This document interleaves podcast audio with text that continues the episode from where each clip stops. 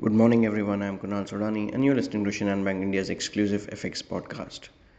US retail sales came in at 0.7% month on month in expected September, higher than the number of 0.3% which was expected but decelerated from 0.8% in the previous month.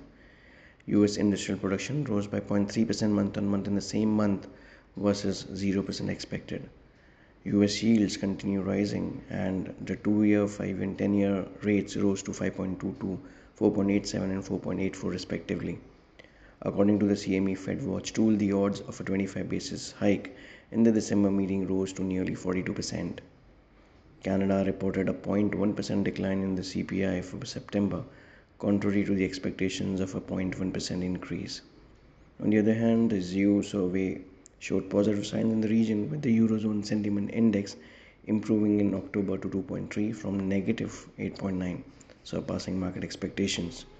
The German ZEW also recovered from negative 11.4 to negative 1.1, beating the market consensus of negative 9.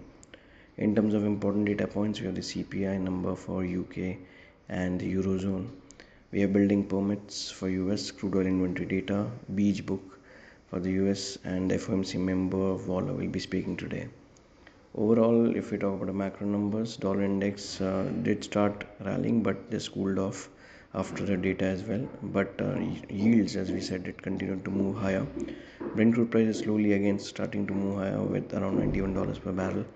So for dollar rupee, we expect uh, it to stay in the same range, but obviously, if a break of 83.30 if seen, uh, then 83 half levels can be seen as well.